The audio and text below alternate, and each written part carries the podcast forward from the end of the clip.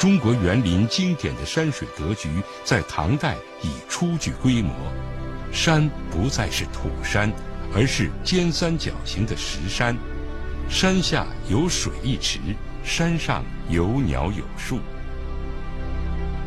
简单的模型只能勾勒唐代园林的概貌，那么唐代的园林究竟什么样？它又是如何走进民间？唐代已太过遥远，无法在历史典籍中找到更多的记载。然而，这却不是问题，因为唐人早已在诗歌中为我们留下了答案。智者要水，仁者要山。中国人自古对自然山水就有着特别的热爱。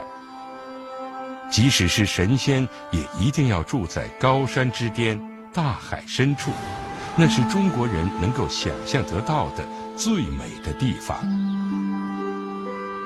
古代帝王能够用王权和财富，将自然山水纳入或搬进自己的院囿。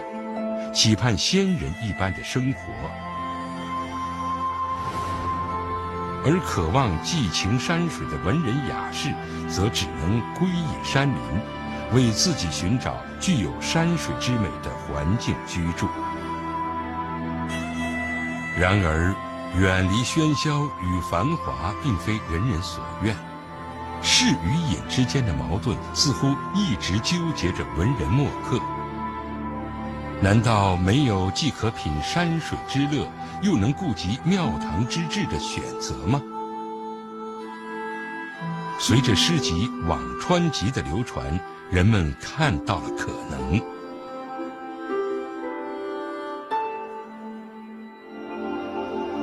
这是目前所能找到的最老版本的《辋川史刻》。《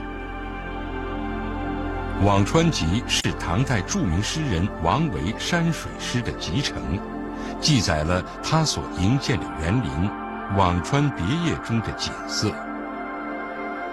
辋川别业位于长安城边，本没有秀美的山峰、蜿蜒的峡谷，但深谙山水之妙的王维，开创性的把中国诗书的创作融入到了园林的营建中。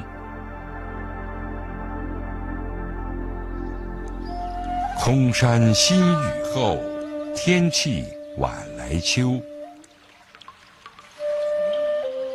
明月松间照，清泉石上流。竹喧归浣女，莲动下渔舟。随意春芳歇，王孙自可留。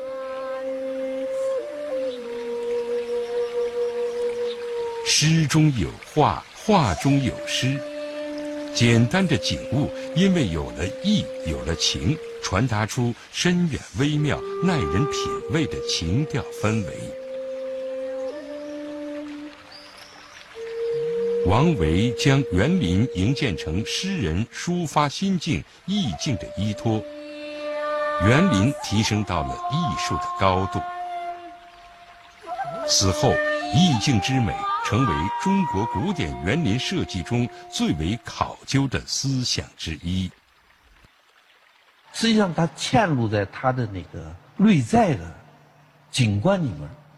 你熟悉的人一看到这个，哦，这个这个是什么？他就可能联想到那个那样的诗句，那样的那样的东西了。它一个境界。我们追求的不是一个三维的多维空间，我们追求的是一个意境。是经人经过人工、经过思维的了感受。原本没有自然山水是造不成园子的。诗人用情怀营建的辋川别业，却提供了摹写的范本。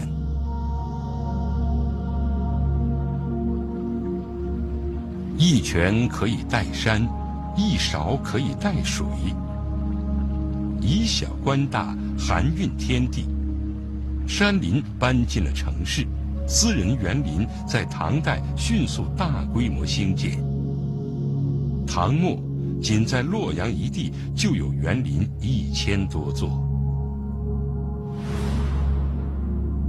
然而时过境迁，唐代园林早已不复存在，人们只能从流传下来的数不胜数的诗词歌赋想见当时的情景。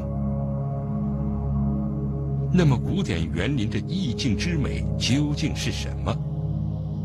今天的人们还能体味得到吗？